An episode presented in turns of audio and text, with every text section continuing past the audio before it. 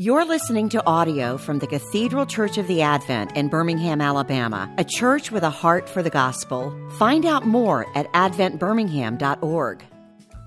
Our Father in heaven, we give thanks that we can gather uh, again uh, to reflect on your word, to reflect on the wisdom it allows us, uh, and, and, and to prepare for the week ahead with all of our, our, our, our all the things facing us ahead. In Christ's name we pray. Amen. So while we wait on this, apparently. Yeah, yeah. I know. It really is no point, is there? Yeah. Um, did we?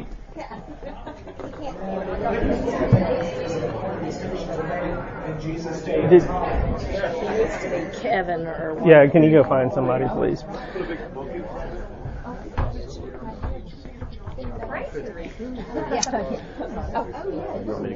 Yeah, I mean, somebody's got to do something. Yeah, yeah.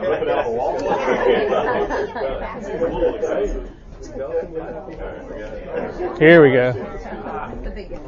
Dude, man, look at that. They just showed Watch him unplug something. Yeah. Oh, that's all you gotta do. Flip Yeah. the switch. Um, this is where you're so embarrassed you ever earned a PhD. Thank you so much. Thank you. Thank you very much. okay. Yes.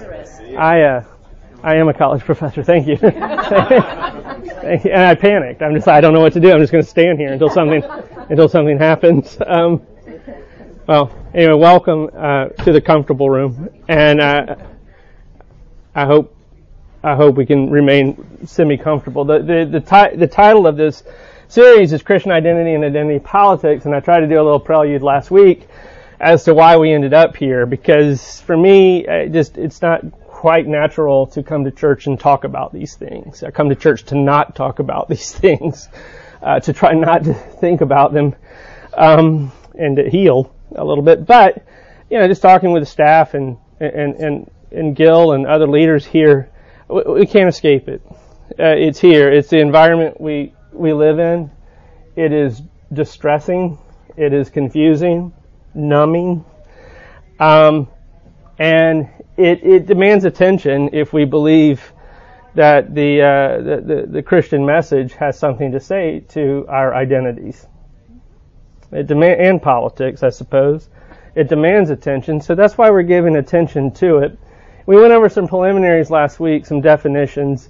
I won't do that again, but the issue is, of course, uh, what, what I pointed out just in summary last week is politics has always been about managing differences. Always. Okay?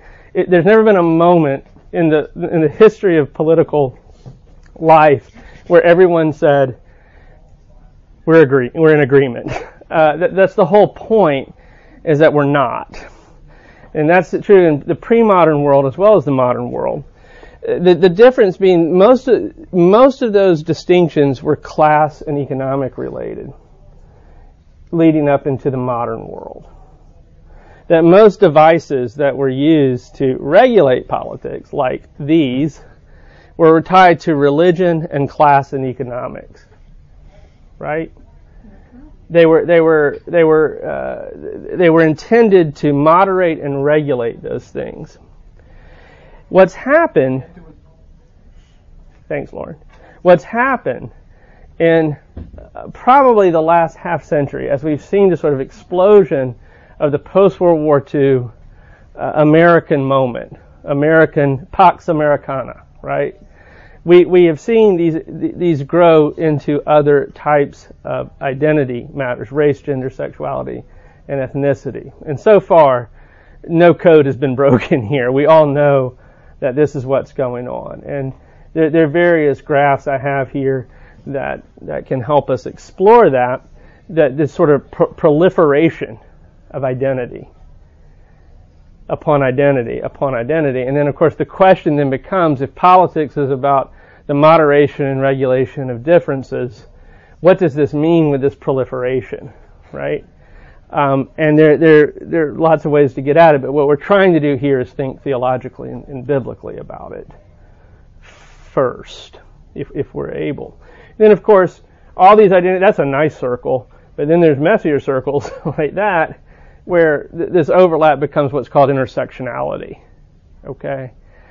And uh, the, the point being that you cannot talk about the common good, you cannot talk about um, the political good without talking about identity first. This is a change. This is different in some sense. And it's something we need to wrestle with because, well, we'll see in just a moment.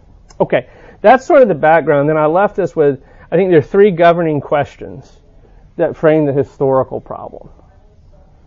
And uh, is politics natural to the human condition? Is it a necessary or divinely sanctioned activity given the fall? Or is it unnatural to the human condition? And I put the nice pictures of all the people who've thought about these things a lot around there.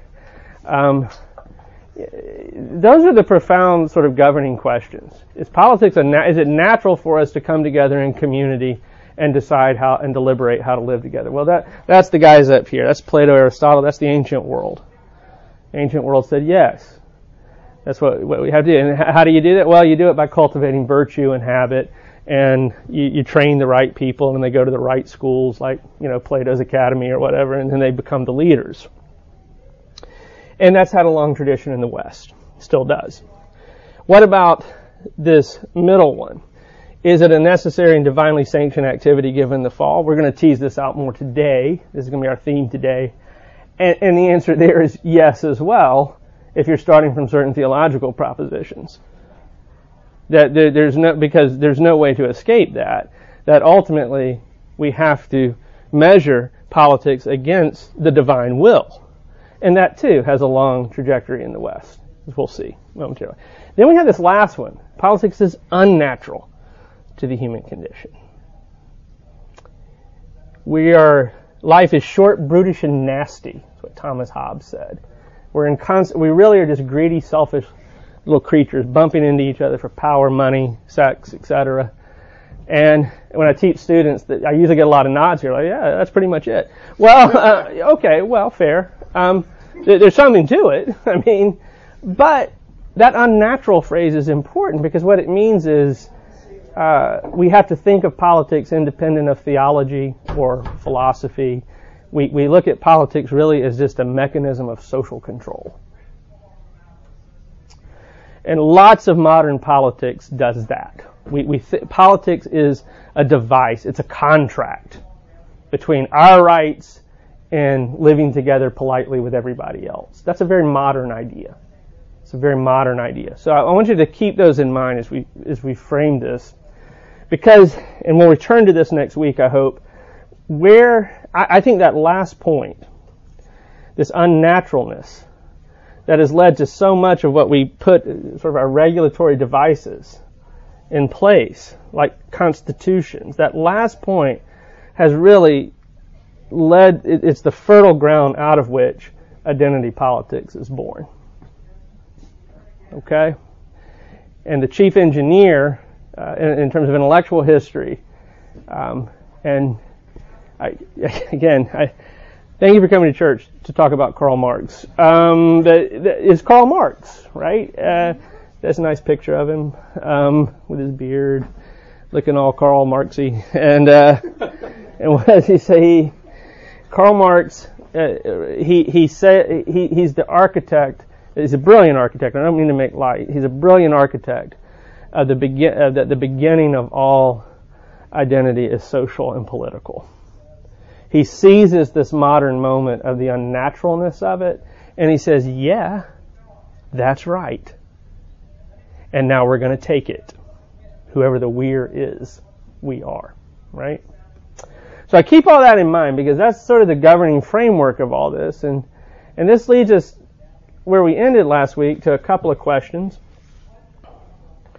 Which, if we had Karl with us or others, we might say, well, wait a minute. As, as a Christian, is there something different? Is there something in our nature that is pre political and pre social? Am I something other than a composite of my economic and social interest? Right? I think that's what I'm try, trying to ask. And if so, what is it? Does it matter if it is? These questions tend to be rhetorical in Sunday school because we say, well, of course there is, right? But, but that, that's not good enough. We have to wrestle with it, I think, a little, with a little more integrity than that. What is this pre-political or pre-social thing we're talking about? Because frankly, that's the theological, biblical theological answer. Whatever that thing is, is the response that we start with to identity politics and whatever its post-Marxist iterations are. Does that make sense? Pause for clarification. I feed on nods. I mean, uh, I'm scared. All right. Okay. All right. So let's let let's let's press forward then. I, am going to say there is a great theological answer, and I, I, I no bombshells here. There is a great theological. Our nature is created and our identities are fundamentally spiritual.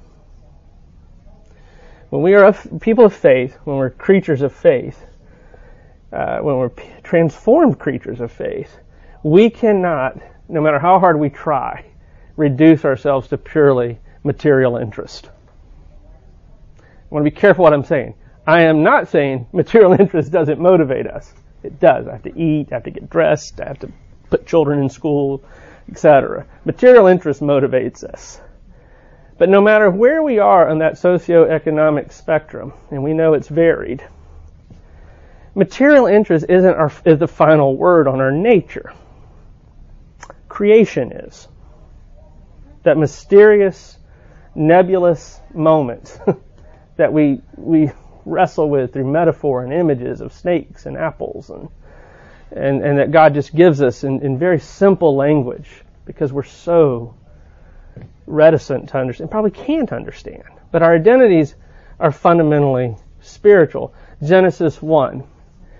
Make man, he says, God says, let's make mankind in our image. Of course, the our, our there being a, a, great debate. Is he talking to the, uh, the Trinity? Is it a Trinitarian moment, or is it the angels? Probably the Trinity, and our likeness, and then so they may have dominion. So God creates humans in His own image. In the image of God, He creates them male and female. That is an article of faith. That is an article of faith. We, nobody was there. I mean, we don't have a record except what the Bible gives us. And we take that as a start. I think as Christians, that's our starting point for this question of identity in politics. But then to get at what to get to a real biblical theology, you can't leave it there. You can't leave it there. We have to take it in in tandem with the fall. We were uh, there's the, the, the story of the curse uh, that comes with this. My goodness, this is a whole series of Sunday school lessons and, and teaching in of itself. Uh, I mean, in some ways, it, it's the reason we get up every Sunday and come here. It's because we know this is a reality because God made us to understand this. But this curse comes with this mysterious word. We were made out of the ground. You will return to it when you die. You are dust and you will return to dust. Whatever the curse is, we're terminal. And we weren't made to be terminal.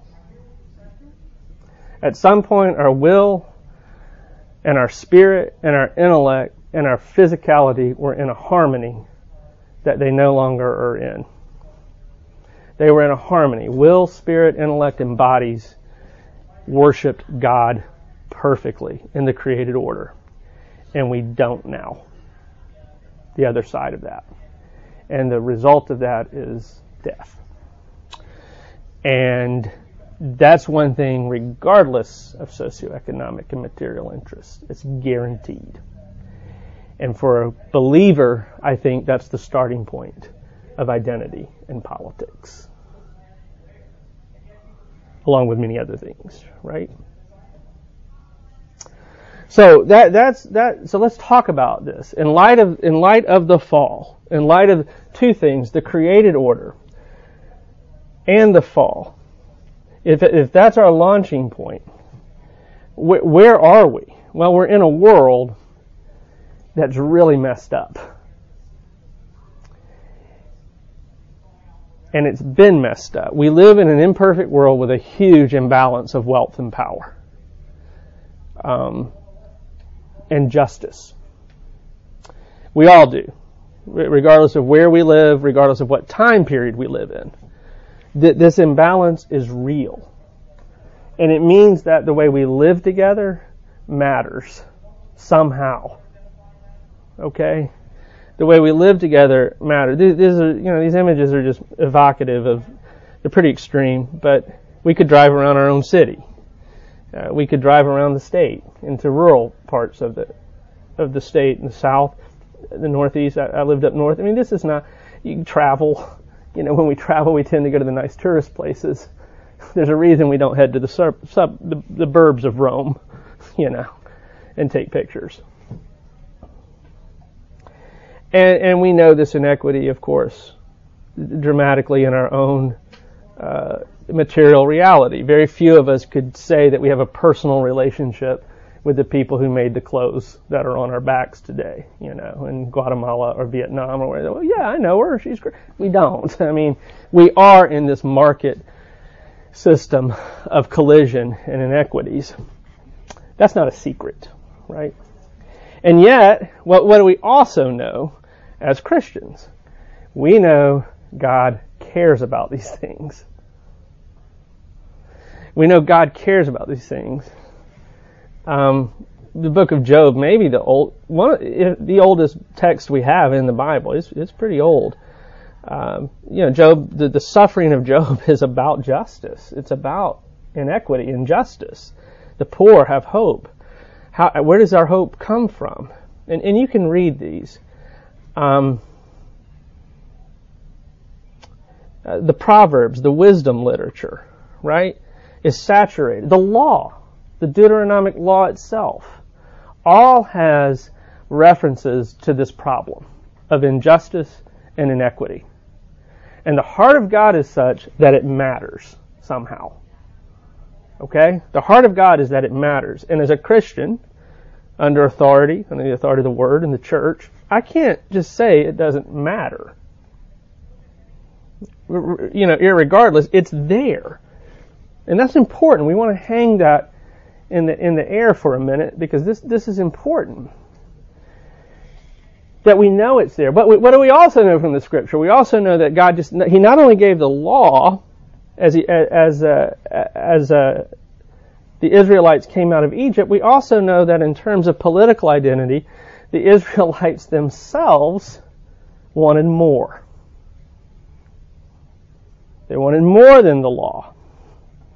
They wanted more than knowing the heart of God. What did they want in Samuel? They wanted a king right? The next sort of element in our biblical theology here. The, Israelites go to Samuel, give us a king to lead us. Remember, they had come out of the era of the judges. And uh, uh, this displeased Samuel. Uh, and the Lord says, It's not you they're rejecting, it's me. They rejected me as their king. And they've done so from the day I brought them out of Egypt so listen to them. Listen to them and warn them about what a king will claim. So the next sort of picture to our mystery of politics and theology is this appeal for a sovereign that is not the sovereign presence of Yahweh amongst the people. Is the phys- is the idea of physical kingship. We know that Israel, of course, gets their king, and we know they have a good king to start out with. Keep reading. and it's it's not it's not so pretty uh, how it begins to unfold.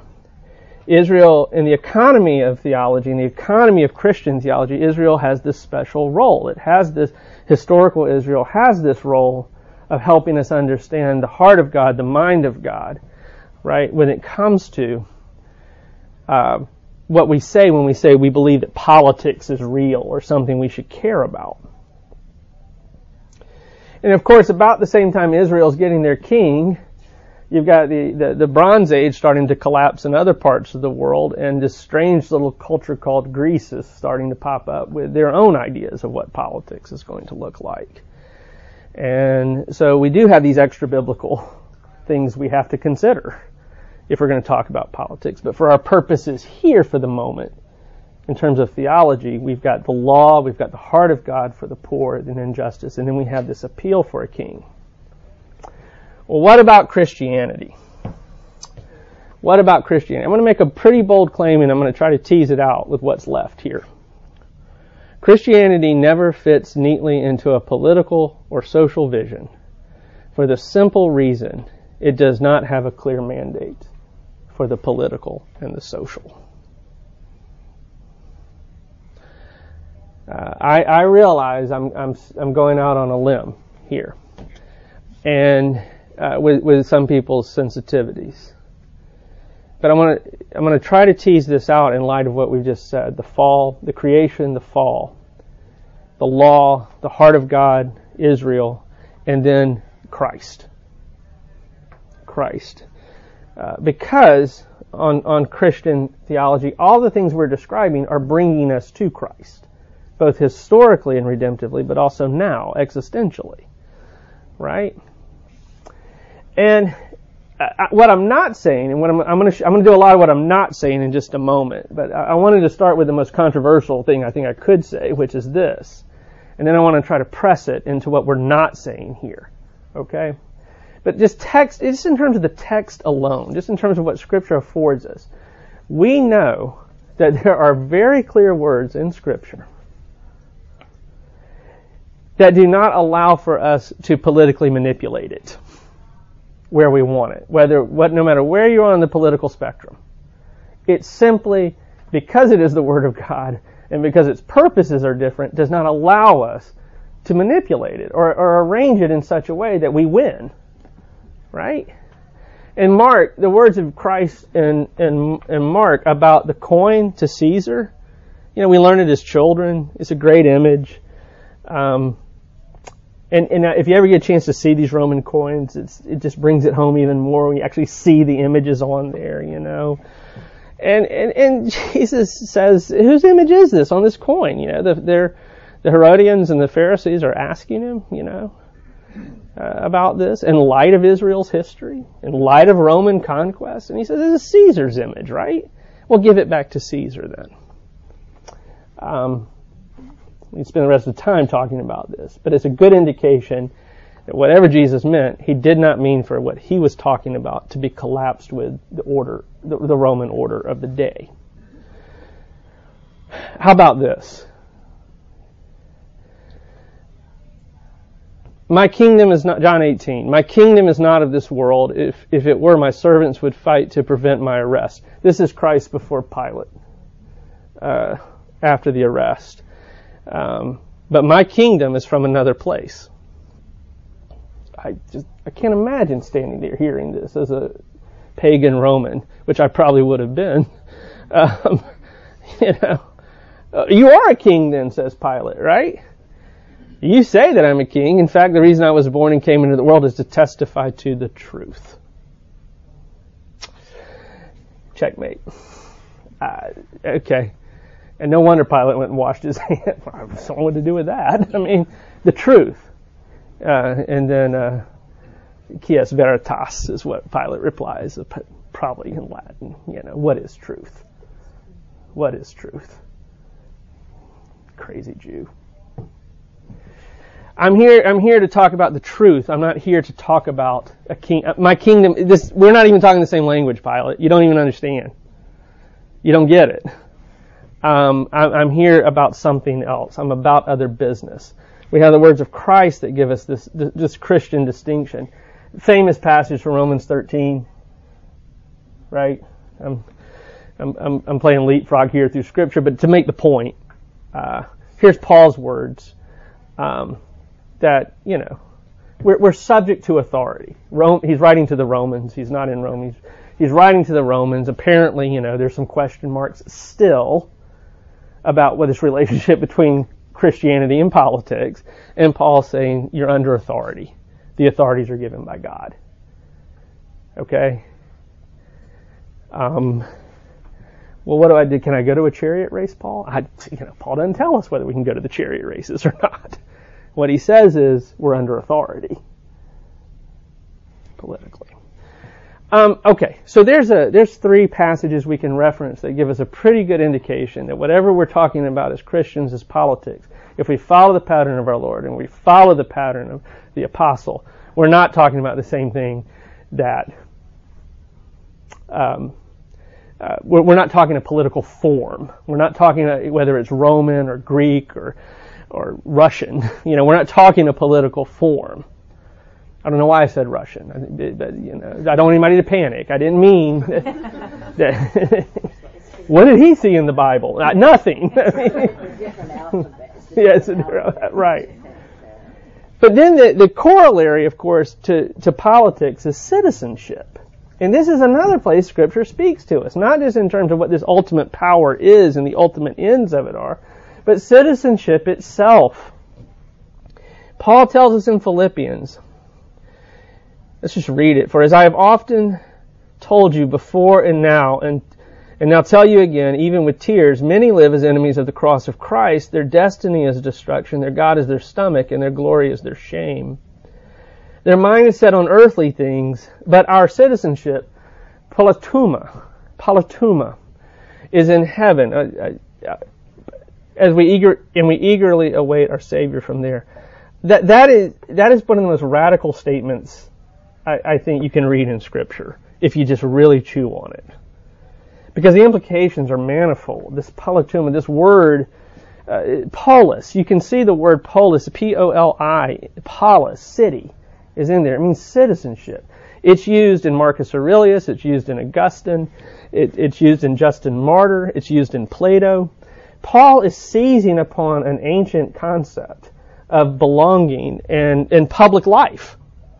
Not family life, but something different, something that is a public thing. And he's saying this very public thing is ours eschatologically. It's a heavenly thing for us. And then he just gets quiet. He's like, come on, we need more. We need more, Paul, you know. But enough has been said. Um, we get another use of this word in Ephesians. For through him we both have access to the Father by one Spirit. Consequently, you are no longer foreigners and strangers, but fellow citizens. This is sympolitai.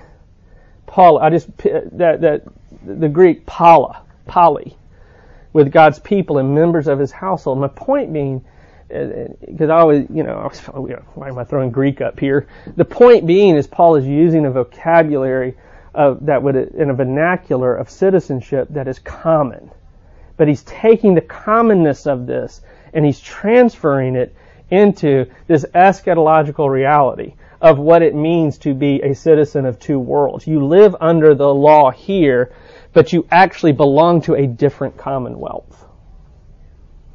You belong to a different way of being.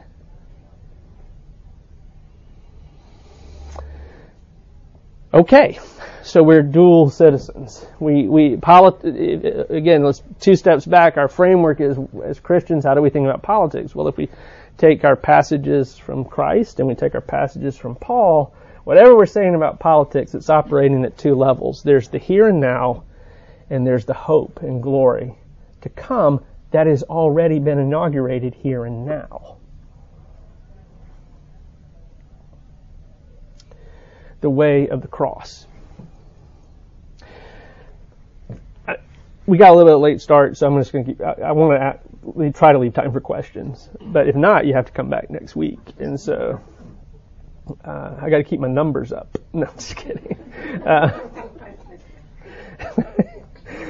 uh, let's take these two statements. Politics is concerned with questions of justice and citizenship. Christianity prescribes questions of justice and citizenship according to heavenly approximations. Chew on that for a second, because basically it's an attempt to summarize what we just looked at.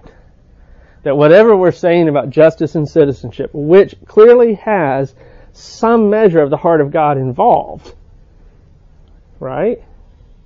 Whatever it is, and however we're participating in it, it's always measured according to a heavenly approximation. Now, our good friend Karl Marx might bounce in the room and say, aha, see, I got you. That's exactly what I've been trying to say about identity in politics. Is that you're, you're fouling the ball off, you're passing the buck, you're, you're, you're, you're delivering the opiate right there, right, uh, to the masses. And so they can't see their real condition. Uh, well, no, no, because this is our real condition, according to Christianity. Not, it's not a foul off of anything. This is all of our condition. And, and I'll say more about that. Because here's what I would, I want to urge. Even if you're not a believer, even if you're not a Christian, this is still reality. Justice is still approximate because God is true. I have come to teach the truth, to preach the truth. My kingdom is not of this world. I don't care where you fit in the spectrum. That's the starting point for reality. The spectrum of politics. What are we not saying here? What am I not saying here?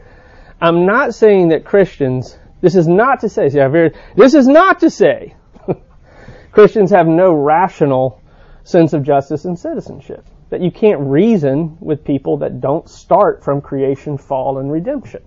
That's not what we're saying. Or that we cannot borrow and adapt to the secular order. We're not saying that or that you cannot aspire to bring order, justice, and mercy to the world, trusting that God is a God of order, justice, and mercy. There's no, there's nothing in any of this attempt to understand us theologically to say that that's not possible, okay?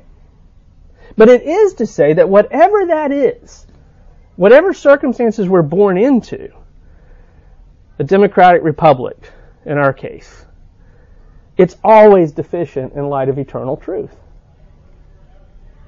And that is an error not just of identity politics as it manifests on the left, but identity politics as it manifests on the right in our history. That is the error. Is that somehow we have overcome the deficiency and become that approximation here on earth.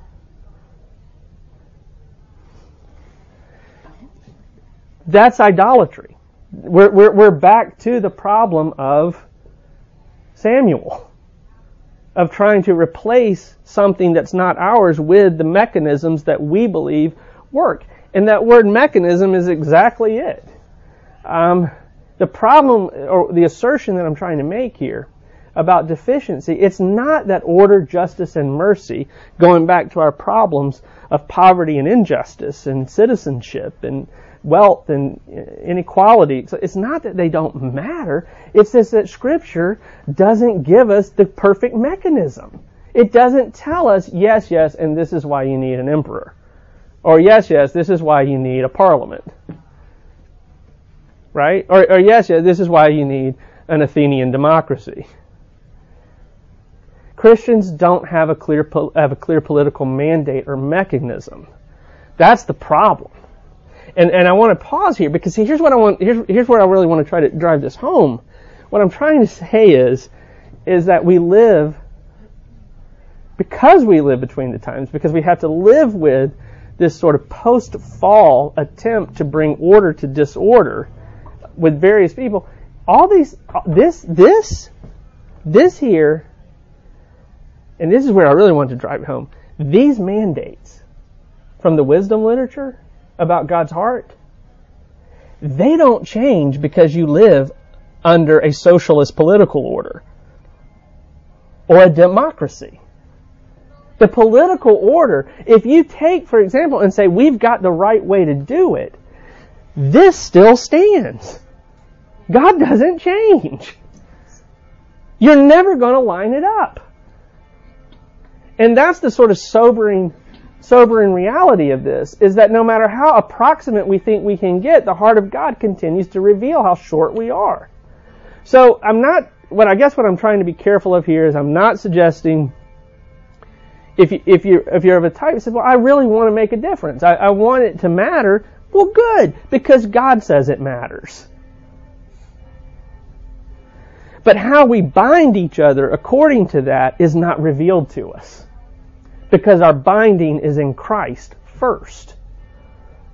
The binding is in is in his kingdom first. Um, quickly, we, we get this from Peter. He refers to us as foreigners and exiles. Peter calls us foreigners and exiles.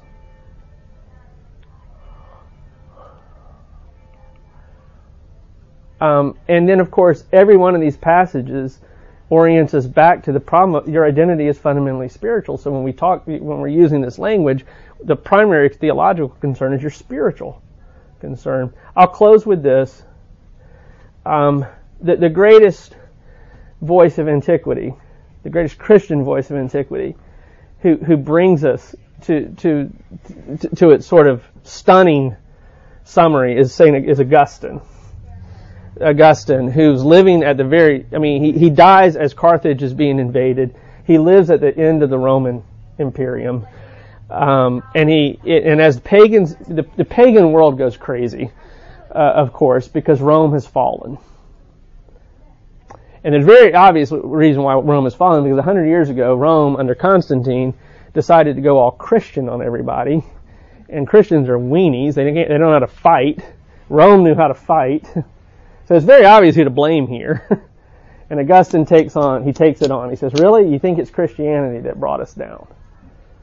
And the City of God, this massive tome is an attempt to answer that, that question of politics and theology. In book 19, though, uh, uh, uh which you'll thank me if you see the book, it's big, and so I, have got it distilled down to what we need here, I think. Um, Miserable, therefore, is the people which is alienated from God Yet even this people has a peace of its own, which is not to be lightly esteemed. Even the Romans, even the Carthaginians, even the Germans, they shall not in the end enjoy it because they make no good use of it before the end. The eschatological world, the world to come, is not in view. But our interest is that they enjoy this peace meanwhile in this life. It is an interest of every Christian that we maintain peace with the secular order around us, regardless of what it is. For as long as the two cities are commingled, we enjoy the peace of Babylon. It's a magnificent interpretation, I think, of what I've been trying to suggest here about political theology.